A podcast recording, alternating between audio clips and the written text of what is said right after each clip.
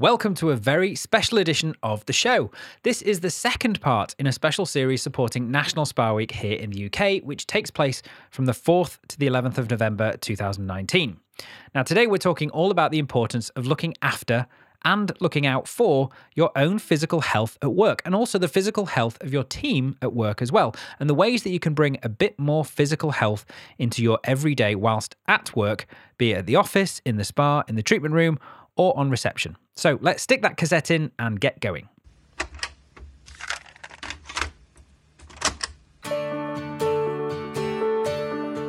You're listening to the Beauty Business Podcast, now with over a quarter of a million downloads worldwide. Now, this is the podcast for you if you run a beauty salon, a skin clinic, or a spa, and I want to help you reach your business goals through simple, practical, and focused business information and advice. Now, if you're a regular listener of the show, then you might notice a slight difference in some of the episodes this week.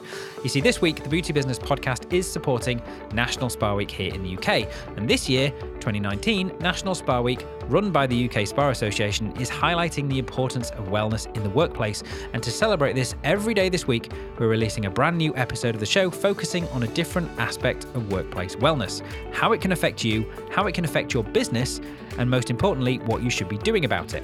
And who am I? Well, my name is Adam Chatterley. I am your host here on the show, and I'm also the current chairman of the UK Spa Association. So let's get into today's episode. Hello and welcome back. Today is the second day of our special series of Beauty Business podcast episodes supporting National Spa Week. And this year's topic, 2019, if you're listening to me in the future, which is all about wellness in the workplace. Now, like I said there in the introduction, today's topic is physical health in the workplace. Now, this is something I think we all wish we placed as a bit of a higher priority than we do. But life, work, you know, all those things get in the way, and inevitably it ends up a little bit further down the to do list than we might like. Now, as individuals, we know all the benefits that better physical health can bring, but as employers, we should be aware of all the benefits of having a more physically healthy team can bring, not only for their own physical health, but for that of the business as well. Now, as you'll see, there's a direct correlation between the physical health of your team and the profitability of your business. Now, today I'm joined by an expert in this subject, the fascinating Iain Bell from Executive Fitness Foundation. Now, we get into all kinds of intriguing areas around this topic, from the benefits to both the individual and the organization of focusing on physical health, but also the modern tech that can help you to achieve better physical goals. And we describe the ideal physically healthy day for a therapist who's busy but wants to focus as much on their health during a workday as possible. Now, like I said on yesterday's episode, the idea of these daily topics this week is to introduce these subjects to you, or maybe just expand a little more about what you may already know or think you know to pique your interest a little bit more. Now, if you'd like to know more about the topics themselves, or if you'd just like to check out more information about National Spa Week and all the other topics that we're covering, and also to get additional resources, videos, articles, and that kind of thing on each topic, then just go to spa-uk.org forward slash spa week. That's www.spa-uk.org forward slash spa week. Now, take a little bit of time out of your day. Join me for my conversation all about physical health in the workplace with Iain Bell. So, I'd like to welcome onto the show Iain Bell. Hi, Iain. How you doing? Fantastic yourself. I am. I am great today. I'm feeling good. Uh, I am I was just saying to you before, I'm full of cold, which is ironic since we're talking about employee wellness. But you've just given me some great tips. So as soon as we finish the the call, yeah. I'm going to be off and, uh, and giving some of those a try. So thank you for that. That's it. Good, good. So today we are talking about uh, a number of things, but primarily around the sort of topic of employee physical health, yeah. um, which is something that you are, uh, as we had a bit of a catch up last week, something very, very passionate uh, about. Yeah. But um, before we kind of get into it, could you give us a bit of a, a, background into you, how you got started, you know, how you became so interested in this, and, and the actual kind of day to day things that you do? Okay, um, I'll try and keep that as brief as possible. Brilliant. Um, studied for six years, a mixture of um, sports science and management, physical education.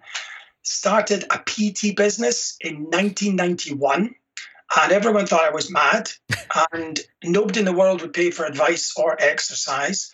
And the only clients I had were Americans because they totally understood what I was going on about. Right. So I developed the services, realized that it's not just about exercise, it's about a way of living. Mm-hmm. So that had to encapsulate nutrition, it had to go across a spectrum of well being. And as I developed the services, more clients came with more requests. I'm stressed. How do I meditate? Can I do yoga? What forms of lifestyle can I bring into my life? So, over a period of now 27 years, wow, um, we've developed a very generic type of service and we've moved into the wellness industry, the corporate industry, the drinks industry, helping people in hospitality, which is very closely aligned with a spa business. And recently, there's been a considerable increase in people with joint replacement. So that is shoulder, hip, and knee. So we're now providing a pre therapy sessions for people going into surgery and also dealing with post surgery, trying to get them into movement and relaxation as quickly as possible. So it's it's a multitude of skill sets that I've had to respond and train and learn to. It's the best way to put it. Got it. So what? So since you were doing that back in 1991, you said what was it that made you want to get started doing that in the first place? Well, the best education in the world is travel and adventure. Totally and agree. Yeah, and I'd been to America, picked up the yellow pages, and flicked through gyms and fitness centers, and there was this curious thing called personal training. So I went to Chicago, went to New York. It then became quite big in Australia uh-huh. and then it started to grow within the UK, but was very small. So I ended up, I was lecturing at college and university at the same time I was developing the PT business. And then at some point, there was a critical issue where I just switched into the PT full time and developed the services. Amazing. Okay. So today we are, like I said, talking about employee wellness, mm. but so that we're all on the same page because I know certainly in the spa world, I think wellness kind of means something different to different people. Yeah. So let's just so we all know where we're starting from. What is your definition of of wellness?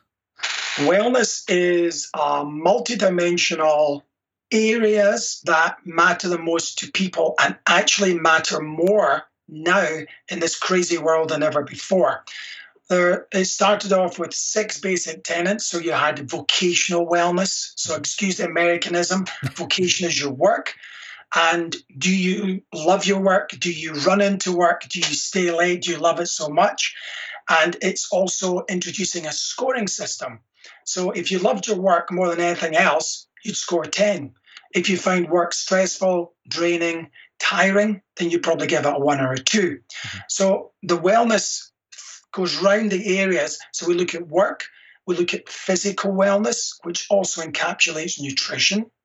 And then we look at social, emotional, spiritual, and intellectual. So those areas are really what, what wellness is about. And with span hospitality, when we look at physical wellness, we're actually looking at the importance of mental wellness and providing resilience and techniques to protect us from, from mental stress and give us more longevity as an individual, but also within the spa industry worldwide. Got it.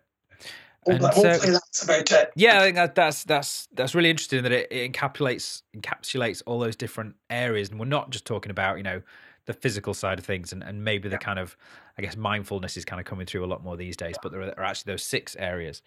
So this is this is sort of something and it, it is something that people are talking a bit more about these days. So have we has the need for wellness grown? Has it changed? Has it always been there or is it is it something that's now needed more than ever? Is it part of our lifestyle? Is it or has it always been there and now we're just kind of waking up to it? Well, it's interesting you talk about lifestyle because now we're very much aware with social media about about dic- not being dictated to, but actually telling the world about how we live our lives. Mm-hmm. We go to restaurants, we take photographs of food, we um, what else do we do? We we love adventure travel. Mm-hmm. So now people go to cities around the world to eat in a restaurant, to drink in a bar, to go to amazing spas and have a, a, a really good spa experience. And globally, spas are huge. But if you look at wellness, it's what I call a wellness imperative. It is so important that we take on board what wellness actually means to us as individuals and how it can protect us against the negative effects of a negative lifestyle, i.e., risks to our mental and physical well-being. Got it. And so, so the the benefits to the individual are sort of obvious. Yeah. Um, but if we're looking at this from the point of view of, of an employer, you know, why is employee wellness important to the employer? Should it be, you know, is it something that an employer should be genuinely concerned about? Is it something that's a bit of a fad? You know, what's your view on that? Um, I, I look at different uh, sectors and it is seen as a fad and right. it, it's seen like it's got a, a time limit. It's gonna it's, it's gonna burn out like a lot of us are at work. But it's not, it's going to stay because the interest in health and well-being is, is greater than ever. But more importantly, employers are now realizing that the, the people that work within a, an institution or an organization are actually ill.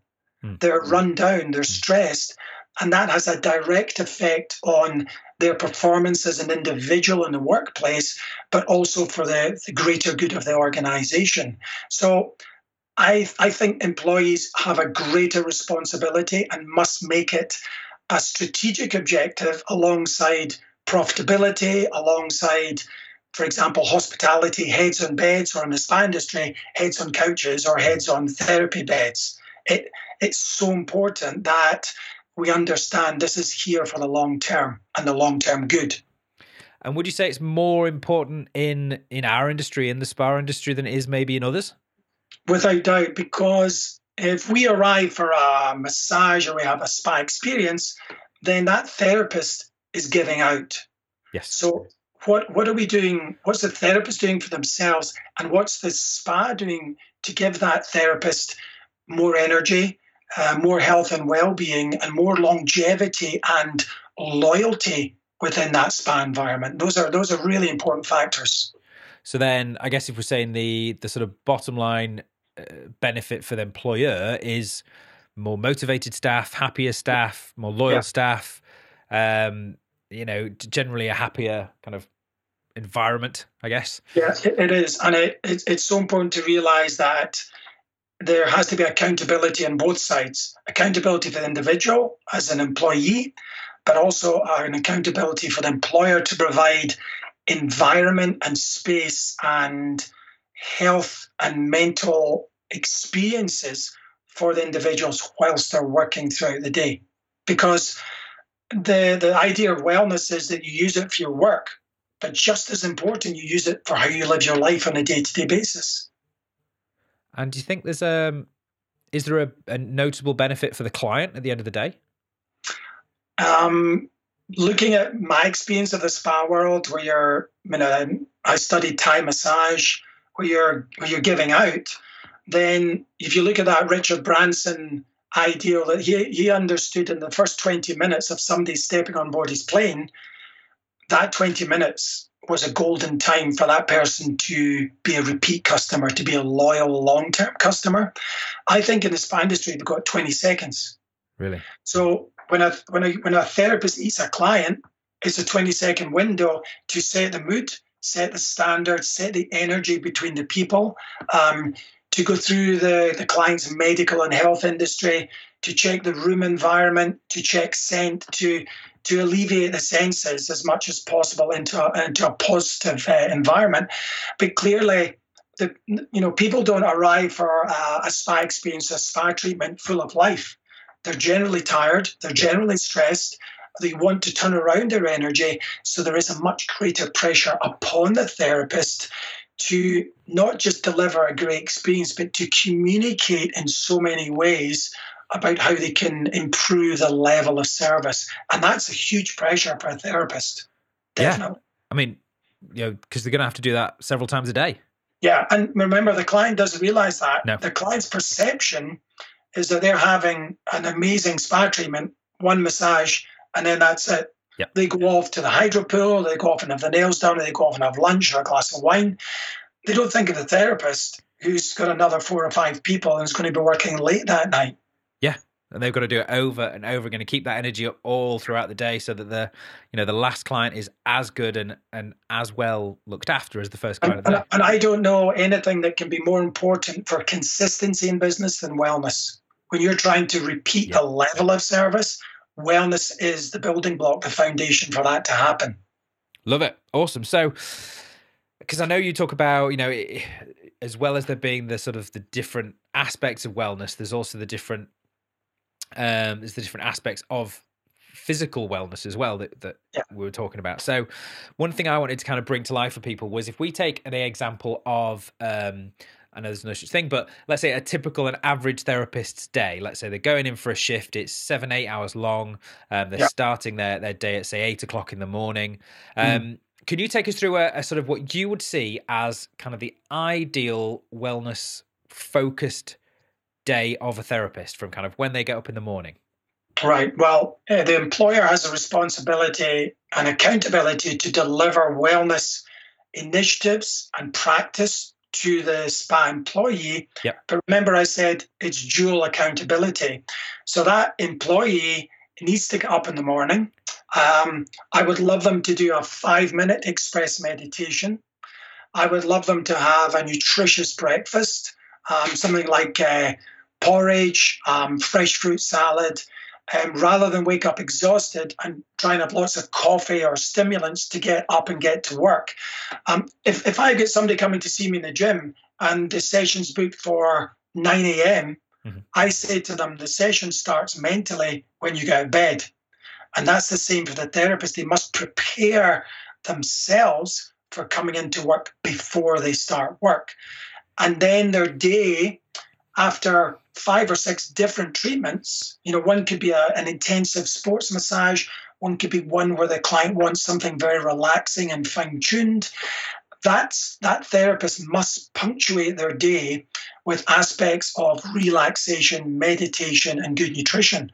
Otherwise, how would you expect to perform on a consistent high level unless you weren't doing those throughout the day? To me, it makes more sense that the employee leaves work motivated and energized rather than exhausted. And and in terms of posture, what I call falling into yourself, where your head's down, you're tired and you're you're exhausted. Because remember, when you're touching people and you're giving out a massage, you're giving out energy. Yes.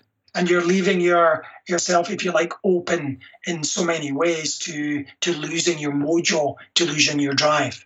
Got it. So taking you back to that very first, so they get up in the morning, um, and you say ideally they do this five minutes of meditation. If someone's not familiar with doing meditation at all, what what kind what is the purpose of that, and what kind of things should they be meditating on? Well, first of all, there are so many apps out there, mm-hmm. and when when I was experiencing meditation 20 or 30 years ago, then it was this principle that you had to wrap yourself in orange robes, you had to shake your head. And in effect, the the top meditation that that was about thinking about nothing, which is almost impossible. Yeah. And it's a very frustrating thing. Now we have so many things. Um, for example, I I teach meditation using a, a dice. So a dice has one to six, and I use those as breathing points. So all the people I've worked with, they carry a dice with them and they throw the dice. And if it comes up four, they do four complete breaths, which is similar to yoga. So one breath, when you train yourself, is one minute. So that's 30 seconds to inhale and 30 seconds to exhale. So that's that's a good way to do it. And also, I mean, I I saw these on Facebook. I, I kind of look like a 1980s aerobic teacher here. Oh yeah, is that the so Muse? Yeah. So I bought this thinking, you know, I've got to give it a try because all these companies are great at returning things as well. They're really mm-hmm. cooperative. And I bought this, and you know what? It's fantastic. So I use this every day. I lend it to my clients. I get them to experience how meditation is so accessible and how it works because what we're trying to do is get the prefrontal cortex to be activated. And this is where we have energy, reason, focus. But if we're stressed, then we're we're actually stuck in the backseat of the limbic system. And it's very hard to to flush those negative stressful effects out into the limbic, um, out into the prefrontal cortex. Um, there's another one which is which is really unusual. Um, this is it looks like an, an old um, iPod. Yeah. But I use this. This is set on a timer for 12 minutes a day, and if I just do that, yeah, it's a little light.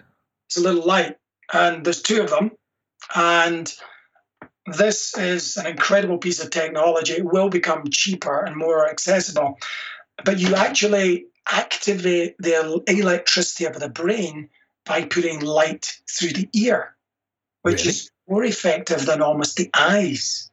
So, what you can do is you can measure what's called lux, which is the like a photographer would yeah. use measure light digits. Yeah. So I use that to people to show the lux variance in a room. So if a room is brighter, mm-hmm. you're more awake. If a room is dark, then your energy is lower. And this is another thing that therapists need to do, not just because of seasonal affective disorder, where the seasons change and affect mood. They need to be in an environment which has very bright lights to recharge. Now, this actually delivers 500,000 lumens into the brain. Wow. So using this every day activates the brain, wakes you up, energizes the brain. And, and very cleverly, if you use uh, aromatherapy oils, because remember, if, if some if a client wants a prescriptive massage and they say, I'm very stressed, I'm very tense, can you give me an oil that's going to relax and unwind? So there might be a lavender base. Now, the therapist is inhaling that. Mm-hmm. So the therapist, by the end of an hour's massage with de-stress and relaxing oils, I mean, their, their head is spinning. They just want to sleep. And, and then, of course, the next client comes in expecting an amazing treatment, and the therapist is, is nodding off. Alive. Yeah. So, you know, you have to turn it around. So you have to have aromatherapy oils, active scents, meditation, bright rooms. Those are all key factors to the flow of the treatments throughout the day. Got it. Okay. I mean, you've you've got me on board. I love mixing tech with these new things, oh, and, sure. and I've seen those adverts for the Muse stuff, and I'm like, I can't. Buy one now. You're gonna buy one. I'm gonna probably have to.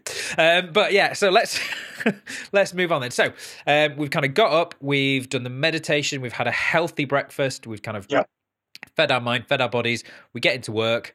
Um, we the, the therapist goes into their first treatment. Let's say it's an hour's massage.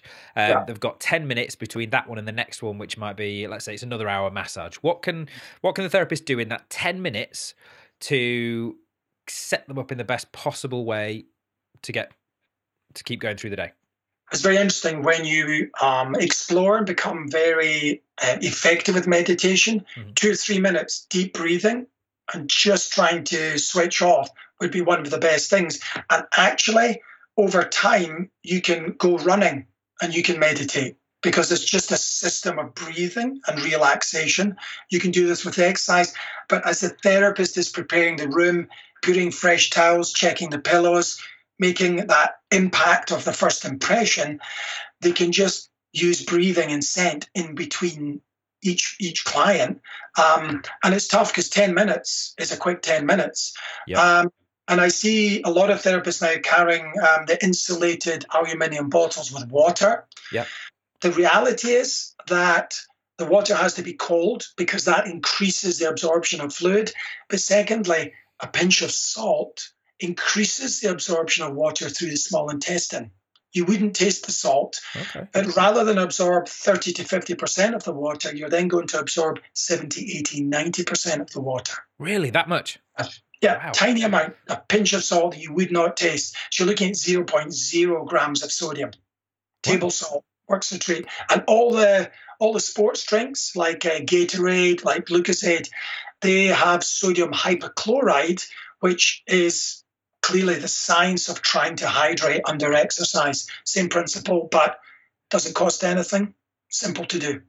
Fabulous. Or, yeah, and lastly, another one is to switch that on the other angle, you use hot water, sliced lemon, sliced ginger, and even sliced turmeric. So you clean and detox the body and hydrate at the same time. See, that was that was interesting because you said cold water to start with, and I always thought the advice was the the hot water. Um, no, that, that that would apply for something like caffeine. but Right. it's actually more about the caffeine molecule um, accelerating into the system. The, the best thing to have is matcha green tea, eh, which has got far more caffeine than, than coffee, but is a very gentle uplift and a very long Really? So coffee is jaggy. Yeah. So we have a high and then it goes to low. You have another coffee, you get the pickup, and then it drops. So it's that constant jag cycle, but with green tea, once a day, lasts all day. Okay. I, I didn't even know green tea had caffeine in it, so I'm learning. It's it's got a up depending on the on the brand and the quality, it's got up to twenty times more caffeine Wow. than coffee. But it's a different effect completely. Okay. Cool. Okay, so we've done a couple of treatments. We've uh, we've had a, a small amount of meditation. We've hydrated properly. Yeah. Um, in between them, we then get to lunchtime. Yeah. Bit more of a break. Bit more time. What's the ideal thing a therapist can both eat during the lunch and do with their time? Great. Well, first of all, you're right. It is time because most therapists will have half an hour break. Mhm. Um, and if you think about the importance, first of all, of eating anything, you need to eat slowly because digestion starts in the mouth, not the stomach. So I see people. Um, I always look, look at the vision of when you see a Labrador when it's given a bowl of food, it snaps at it and eats it in two seconds. And when I see therapists eat, or you know, eating as quickly as possible, so the food, the digestion isn't done properly. And remember, there's a big difference between nutrition for energy and nutrition for nourishment. So I believe that, that therapists are so, so goddamn hungry, as quickly as possible. They don't care what they eat because they're thinking, oh, I've only got half an hour. And remember, they usually have to walk to another part of the hotel or spa to eat. Yeah. So they're losing five or 10 minutes to get there. Then they eat, and then they have to get five, 10 minutes to get back. And before you know it, your next client's there early. Yeah. And you think, oh, and of course, your stomach's busy gurgling and digesting all the food. But then again, I always say to people, eat light. So try and have a you know vegetable soup. Try not to have um, very simple processed white carbohydrates. That's things like you know cheap tortilla wraps, white breads. Try and have something like an oat cake, which has got a a lower glycemic index, has got more sustained energy, or rye bread or dark breads, dark carbohydrates. Those are far more giving in terms of smooth energy than than almost what I call hotel or spa junk food. Yeah, Yeah. I mean, this is something surely where the employers can f- hopefully fairly easy step in and help people because if you know my experience of certainly therapists and working with hotels is you know the ones that do provide lunches for their staff you know they get sent to the canteen and i have to say it's never strikes me as the most nutritious food that they're offering would you agree Yeah. with that Yeah, um, it well, first of all, it is it is great that an employer provides food. Yeah. I mean, it really Sure. is a to me a perk because um, when I come out of the spa, I look around and I see people buying meal deals where they're coerced into buying, you know, a sandwich, a packet of crisps a high sugar drink yeah yeah yeah and a, and a diet coke. Um, and the food in the hotel is better than that. And I see hotels, for example, the one spa at the Sheraton, they have um, employee wellness initiatives. So periodically, they will go to greater lengths to provide a themed um, lunch or a themed dinner okay that's, that's clearly better. So that's another wellness initiative for spas and hotels to do.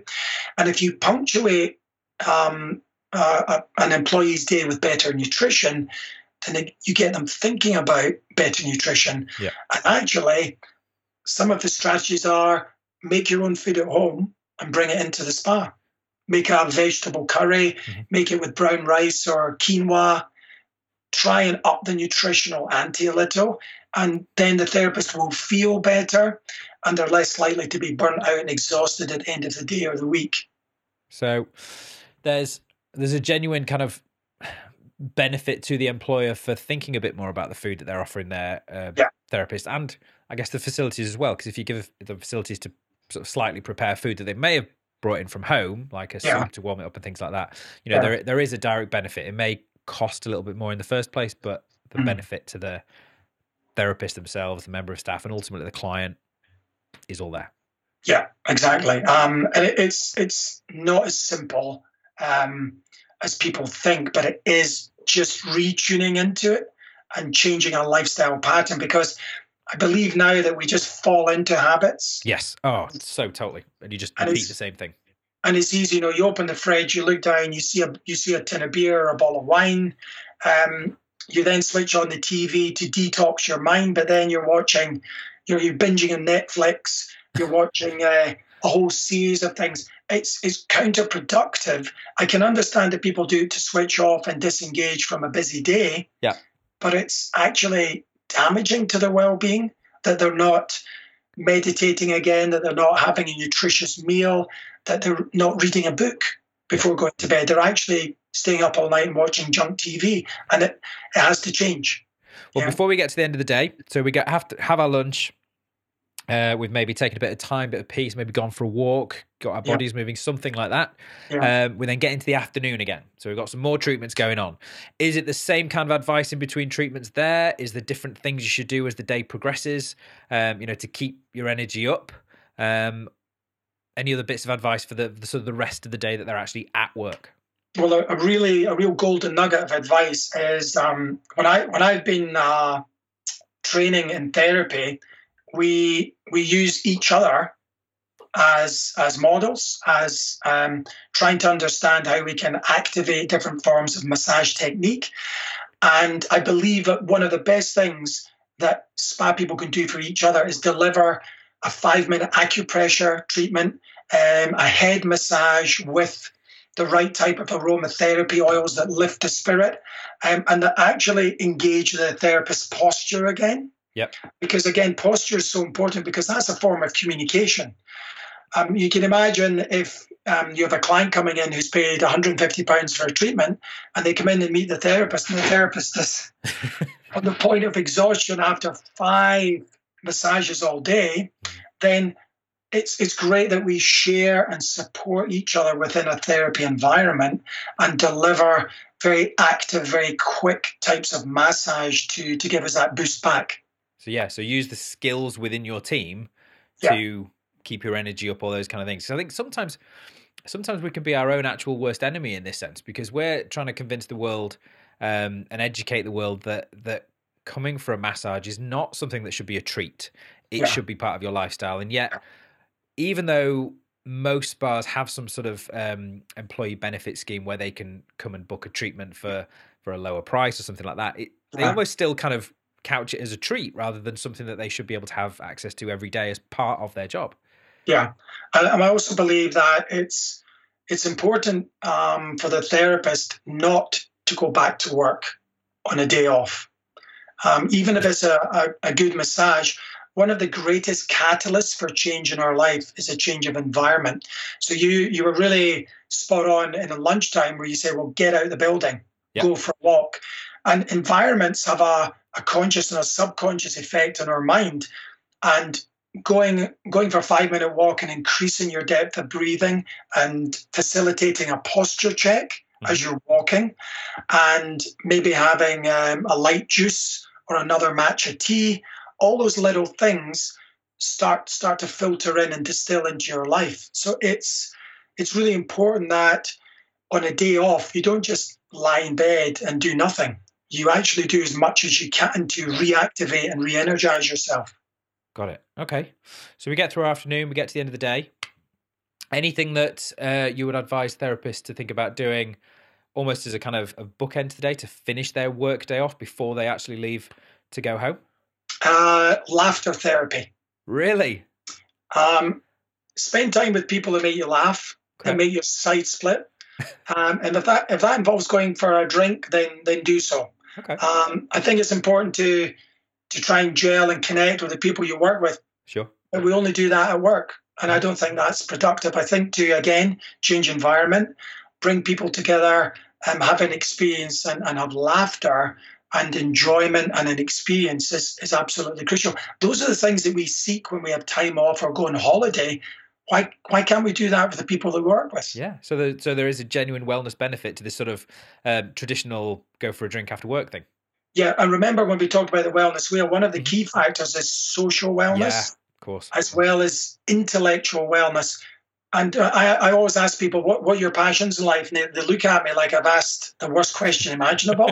and I, I say, what drives you? Oh, my work. Where, where's your intellectual stimulus from? Oh, I love my job. No, no, no, no, no, no, no. You don't get it.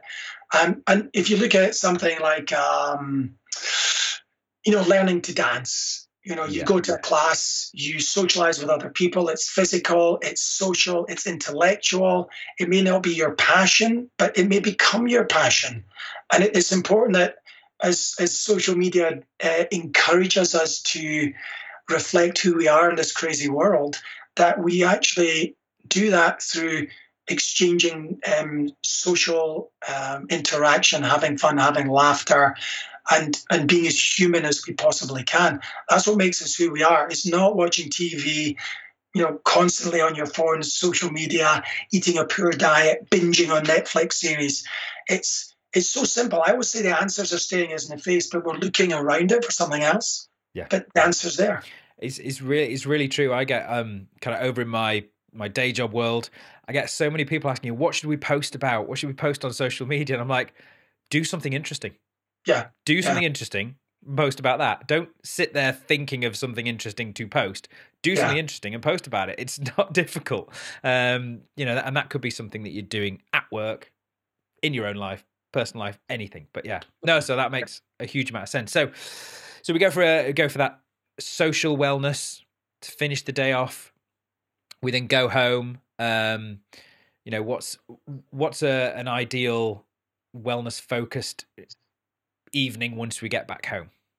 Uh, as a rule, either to um, if you're going home with your flatmates or your partner and you've had a stressful day, they, they, the common thing is to download on them and download fast. you know, how was your day? And, and then there's this emotional outpouring. Uh, that's that's great to do because it's important to discuss our feelings, but we have to regulate that because um, you know then your your partner, your flatmate can think, oh, wow, you know, you, what's wrong with you? Um, so again, uh, practice what you preach. Integrate uh, what I call well, you know, nuggets of wellness. Two three minutes meditation. Read a book. Um, when I talked about the importance of uh, light therapy to mm-hmm. change the electrical conductivity and lift the mood of the brain, have a look at your sleep station. Uh, sleep station. Yeah, your sleep station is what most of you will understand is your bed. Okay, that's what I was getting. your sleep station is is where you spend a third of your life. Right. It has scent, it has color, it has texture. It's another spa experience, but not a spa. It's a rationale for living and existing. So your sleep must be the darkest environment you can possibly bring. So, for example, you know, eye covers, you see these, mm-hmm. wearing those, even during the day when you're trying to meditate, darken the room. Yeah. 25% of your brain's activity shuts off when your eyes are closed or when the room is dark. Secondly, there's a company called uh, Because This Works. They do a, a chemically enhanced lavender pillow spray. Okay. Spray that in the pillow. You use um, hypoallergenic sheets. So this is bedding that is changed frequently every two or three days, but is easily rinsed. So it's not like cotton or silk sheets. It's actually man-made fibers that that give you the experience every day that someone's just changed the sheets in your bed. Now you know, and everyone else knows, when you go into a bedroom and the sheets are fresh, you are going to sleep like a baby. yeah. So you you up the ante, you add scent, you have darkness, um, you get the right kind of pillow. Um, that again, they're talking about that hypoallergenic pillows are far more effective for a good night's sleep. And I, I, can remember staying in hotels 15, 20 years ago in Thailand, and they had a pillow menu. Yeah, I've, yes. I've, I've stayed in a couple of those there. They're great. And you think, really, is there, are there 10 pillows to choose from? So again, think about, if you're having a bad sleep, think about the food you're eating, think about when you're eating, and think about are you actually drinking coffee or caffeine after two or three in the afternoon, because mm-hmm. that has an effect on your on the stimulant level of your brain. So that's one thing I was going to ask. So if if we're, I mean, let's let's presume you're eating some sort of a nutritious dinner. Yeah. When is the best time to eat? Is there a sort of is earlier better? Is later better? Is there an, an amount of time you should leave between eating and sleep? If you if you come back from a, a an eight hour spa shift mm-hmm. and it's ten o'clock at night, mm-hmm. and you haven't eaten, or you're you're probably going to go for the quickest, convenient thing that's going to come out the microwave in three minutes, or come out of the oven in ten.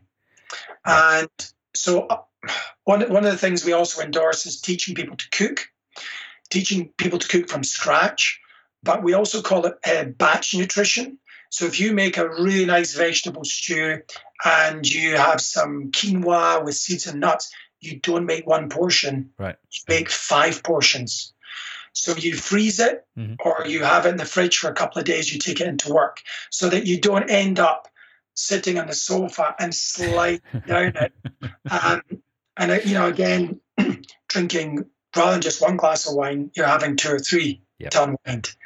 And the way that alcohol works and the way that the, the liver and the, and the gut works, the more you drink more often, the more you chase the uplifting effects of alcohol. Right. So two, three days, no alcohol, focus on good wellness techniques, good wellness practice, and the rest of the time, try and balance it out.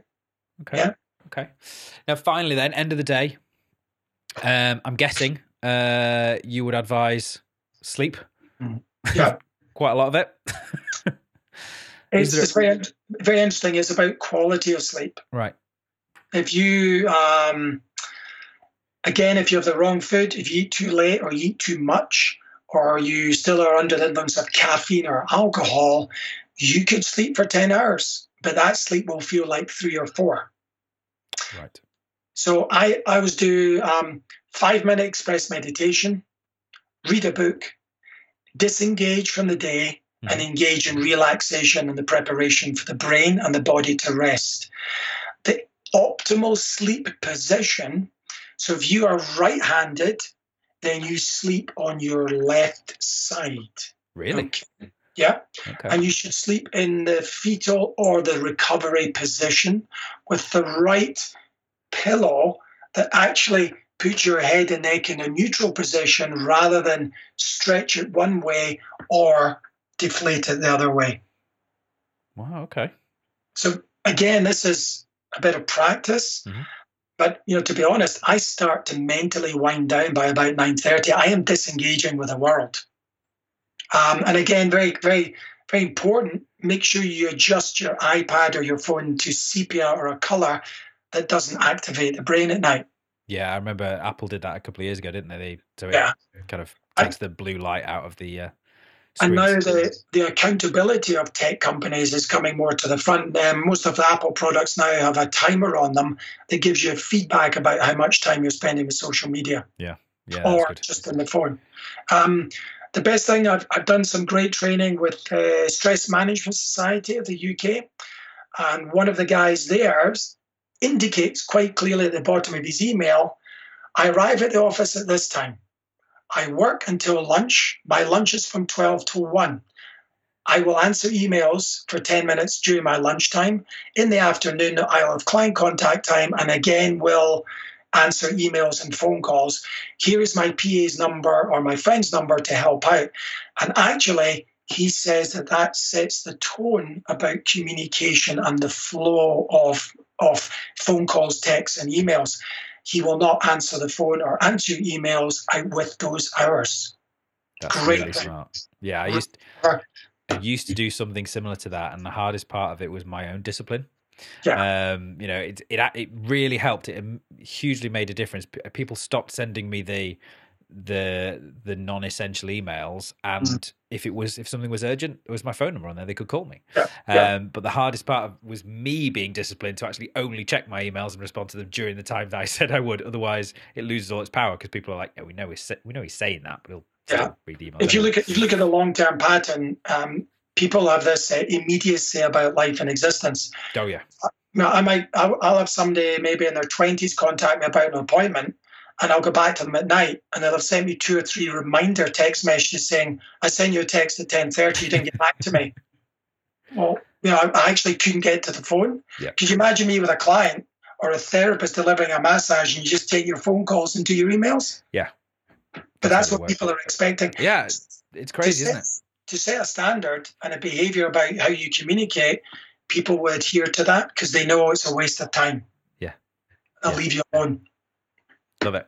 Okay, so that's kind of a that's kind of a if you could have an ideal day, that's roughly how it will be kind of spread out.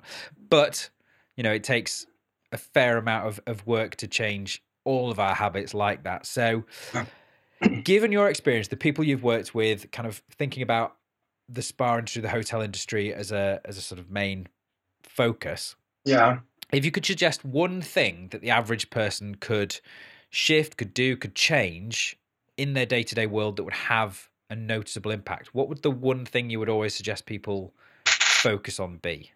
That's super easy. Meditation. Without exception or doubt, it is the most compelling, the most effective, the most positive change you can ever bring into your life. And remember that all the all the habits that we have in our lives which are detrimental to our wellness or well-being come about as a change in behavior, a change in habit, and a change in processing about how, how we deal with information and knowledge. If you meditate, you have mental focus, you have mental strength, and you bounce off negativity. And the more often you learn to meditate, the more it comes into your life, and the more often you practice, it becomes so easy to do. Mhm. And it's so important that people understand that. And then you will make better food choices. Then you will not enter into a tug of war with your brain about whether you need to go to the gym or not. Or when you open the fridge and you go for another glass of wine, you'll say, No, I don't need it. Yeah. You will actually make clear, strong, concise decisions about your work pattern and about your lifestyle. And that is the best advice and the best experience I've ever had. That's fantastic, and I'll I'll kind of second that because I I have to admit I've only kind of opened up to embracing these things over the last couple of years. I wouldn't necessarily say I was a, a skeptic before, Mm. but I never really could see the importance of meditation before. But I was obviously in in this industry. I'm guessing people are a little bit more open to it than most, but everybody was talking about it. So a few years ago, I was like, okay, I need to kind of look into this a little bit more. And I found an app called 10% Happier. I Don't know if you've heard of it. Yeah. So, but this this was this was put together by a confessed uh, meditation skeptic. Um, he was, I believe, he was like a newscaster or a, a- an anchor on TV or something like that, and he apparently had a very public breakdown and he resisted doing a lot of things, but eventually decided to give meditation a try, and it, it changed his life. So Mm. he's coming at it from not a kind of a a guru who's always been doing it, but trying to educate people who are complete skeptics or just like, well, I don't really see the point. And it was it was incredible for me because it just answered all those questions of like, well, what is the point? And actually, Yeah. what is meditation? Because I know people talk about it, but Mm. what is it? Is this do I just sit in this position and sit still for 20 minutes? What is it? So if you're remotely skeptic, never done it, don't really understand what it is, I highly advise go and check out this 10% uh, happier app. It's like it there is a paid version, but the free version has got kind of all the introductory stuff to kind of shift your mind and, and educate you on it. So do go and check that out as well. Yeah, that's great. That's great. So that's for the that's for the person, that's for the individual. If a, uh, either a spa or hotel employer is listening and we've kind of got their attention and they're thinking, I'd love to do something to help support my team on this. Mm. What's one thing that an employer can change or do easily to help facilitate this? Do you think? You have to ask the staff. You have to ask the people who deliver at the front end for your spa business. And it's not just about having your idea of what you think will be good for your staff. It has to be needs assessed and it has to come from the bottom up, not the top down. Right. And that way, people can be responsible for those initiatives. Mhm. They can contribute to the initiatives. And a, a great thing is to appoint an individual who becomes the wellness coordinator for people within the spa. Okay. And that position rotates every month or every quarter. So they actually feed off each other, and you can nominate people to be the wellness representative. And it, it creates full engagement, and full engagement uh, gives full results and full change. Love that. I, th- I think the mistake is that uh, employers can can uh, you know grab grab onto the wellness initiative, but not truly understand how magical and how inspirational and how transformational it can be for the business. Yeah.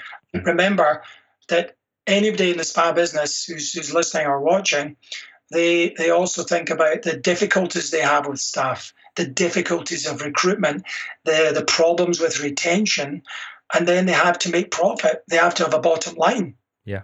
Yeah. And the answer is wellness.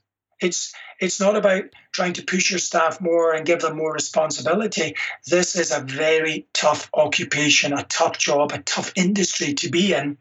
How can you generate resilience within your team without wellness? I love that. I think we've I think we may have just coined a, a new hashtag there. The answer is wellness. Yeah, I love that. We'll, we'll, get that trending. so I spend too much time on the phone trending. no, no, no, no, I'm not advising that. I'm just saying let's let's spread the word about wellness yeah, whilst you're yeah. on social media. Um, so I wanted to ask you as well. What is your you know you've you've been in this world. You're you're clearly very passionate about it. What's your long term vision for employee wellness in let's just say the spa, the fitness, the hospitality industry? Yeah hospitality industry, um, the fitness industry, they're different in many respects, but very common in, in uh, what they're trying to achieve. The future is is actually going to be more towards lifestyle medicine, um, because despite the I call it a mirage. This idea that we're exercising more mm-hmm. isn't true. The idea that we're buying gym memberships more is true, but we're not doing it. And you know, the, the, the whole exercise spa is split into all these different age groups and, and facets. Mm-hmm. And you know, the, I always say this to people: the three greatest risks to the Western world is obesity, yeah. type two diabetes, and mental state. And mental state are the levels of prescription medication people are taking for depression and mental health issues. Type 2 diabetes is related to inactivity and poor diet. Obesity, inactivity, yeah. poor diet. So they're very separate, but they're linked. So the future of the exercise and the spa uh, industry is to actually activate initiatives and education for our current and our future clientele because make no mistake our clientele are not exercise freaks they are not becoming more healthy they are becoming uh, under the guise of ill health and you know if somebody says to me the importance of exercise and nutrition and mindset, 99% of all lifestyle diseases are reversible through lifestyle adaptation. Right. And that means nutrition, mm-hmm. meditation, effective exercise, frequent exercise. And we talked about this word happiness because there needs to be more happiness in this yeah. world. Yeah. And and you know, wellness is also the key to happiness because you know, if, if you are if you're stressed, if you eat incorrectly, if you don't exercise, in your gut, the gut bacteria will not produce the sufficient amounts of serotonin to make you happy. And remember, people think that serotonin is produced in the brain. Only between 5 and 10% is produced in the brain. 90 to 95% of human serotonin is produced in the gut and is therefore influenced by what you eat, what you drink, how you sleep, and how often you exercise. Wow. That's amazing. Simple. Yeah. So that you can see there's uh, I hope I hope we haven't confused people and, then say, oh, like, oh, there's so much going on here. But it's take take one golden nugget, uh-huh. bring it into your head, bring it into your heart, start working with it. Make it work, understand that it works, respect it and value it, and then pull another golden nugget into your wellness wheel and start doing that. If you cannot do it by yourself, then engage in outside accountability, get motivation and support from other people.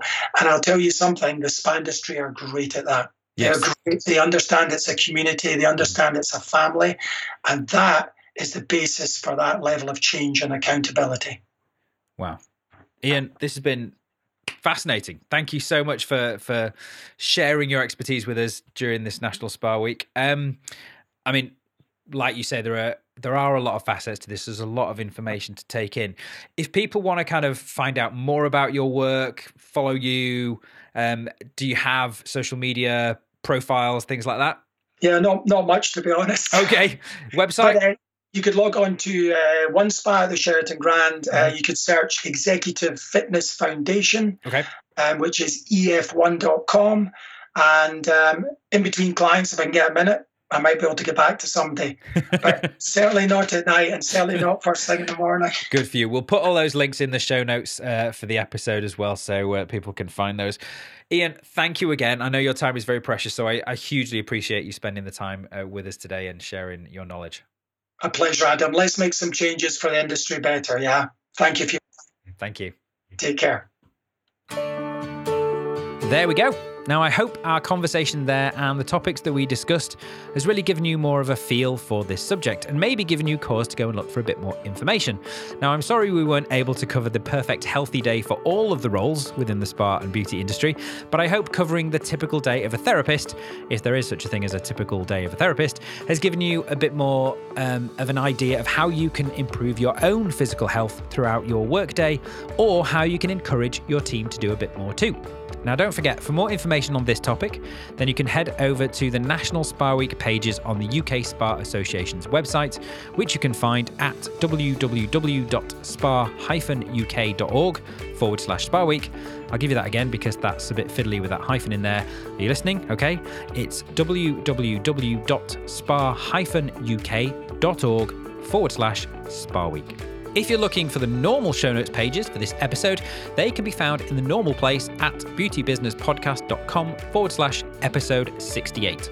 Right, I will be back again with you tomorrow, where we will be talking all about a very hot topic at the moment in our industry recruitment and retention, and why this is such a big issue, especially in the beauty, spa, and wellness industry. And I will again be joined by an expert, a very good friend of mine, with some amazing practical tips to improve your ability to attract and keep the right people in your organization.